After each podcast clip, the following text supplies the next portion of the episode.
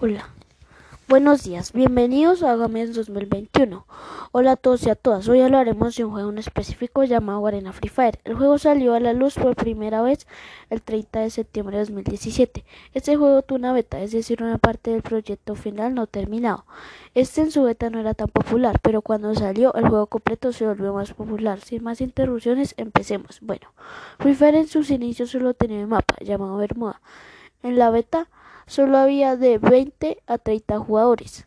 Las armas eran pocas. Ejemplo, rifles, escopetas, ametralladoras y rifle, rifles de francotirador y explosivos. En esta beta existían tres tipos de casco: casco nivel uno, casco nivel dos y casco nivel tres. Lo mismo pasa con los chalecos, solo teniendo casco, eh, perdón, chaleco nivel uno, chaleco nivel dos y chaleco nivel tres.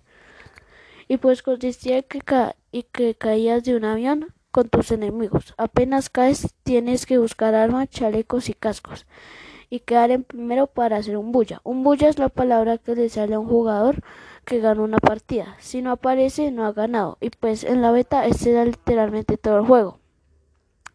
Cuando salió a la luz eh, la versión completa en dos mil dieciocho, había un poco más de mecánicas, como por ejemplo podías jugar en dúo y en escuadra. En esta versión también se agregó carros, había También habían escondites y tales como arbustos y barriles de aceite, y se agregó el hidro. El hidro es una especie de dron que te trae suministros tales como armas, chalecos y cascos, y si tenías mucha suerte, un carro. Y pues en esta versión literalmente esto fue todo lo que se agregó. Y en la otra y en, en, en la versión siguiente se agregaron aspectos nuevos, también tanto como mods.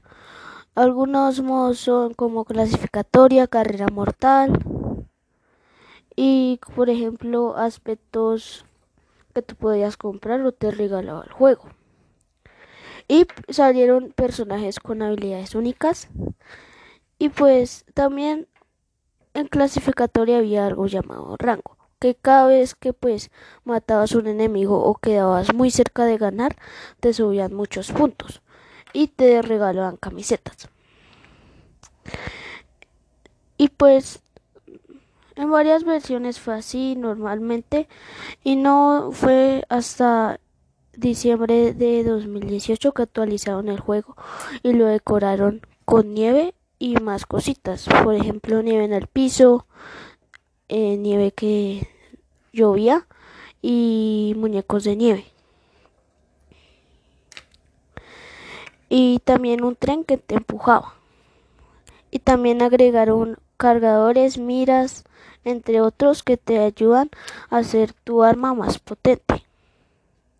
Y salieron las habilidades activas, que son tan poderosas que solo puedes equiparte una, con tres habilidades pasivas.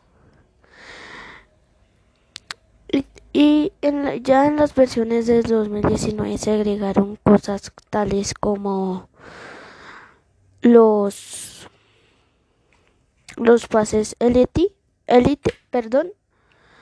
También se agregaron cosas tales como el chaleco nivel cuatro, chaleco nivel cuatro, chaleco nivel cuatro blindado, chale, casco nivel cuatro y casco nivel cuatro blindado.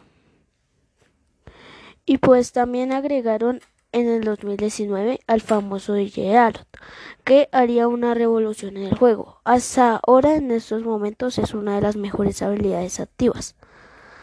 Bueno, y también había un juego muy querido que se, que se llamaba Rebelión. Consistía en matar zombies y al jefe final, que era una combinación entre zombie y zombie carnicero. Bueno, pasando a versiones más actualizadas del juego, a, hay a colaboraciones como Cristiano Ronaldo y un D J muy famoso llamado D J que se mere.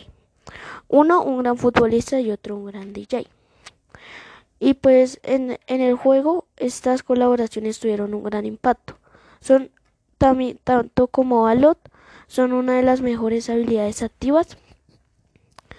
Y pues unos tips para ganar el juego son no quedarse quieto, tener buenas armas y no olvides, las skins no hacen al jugador.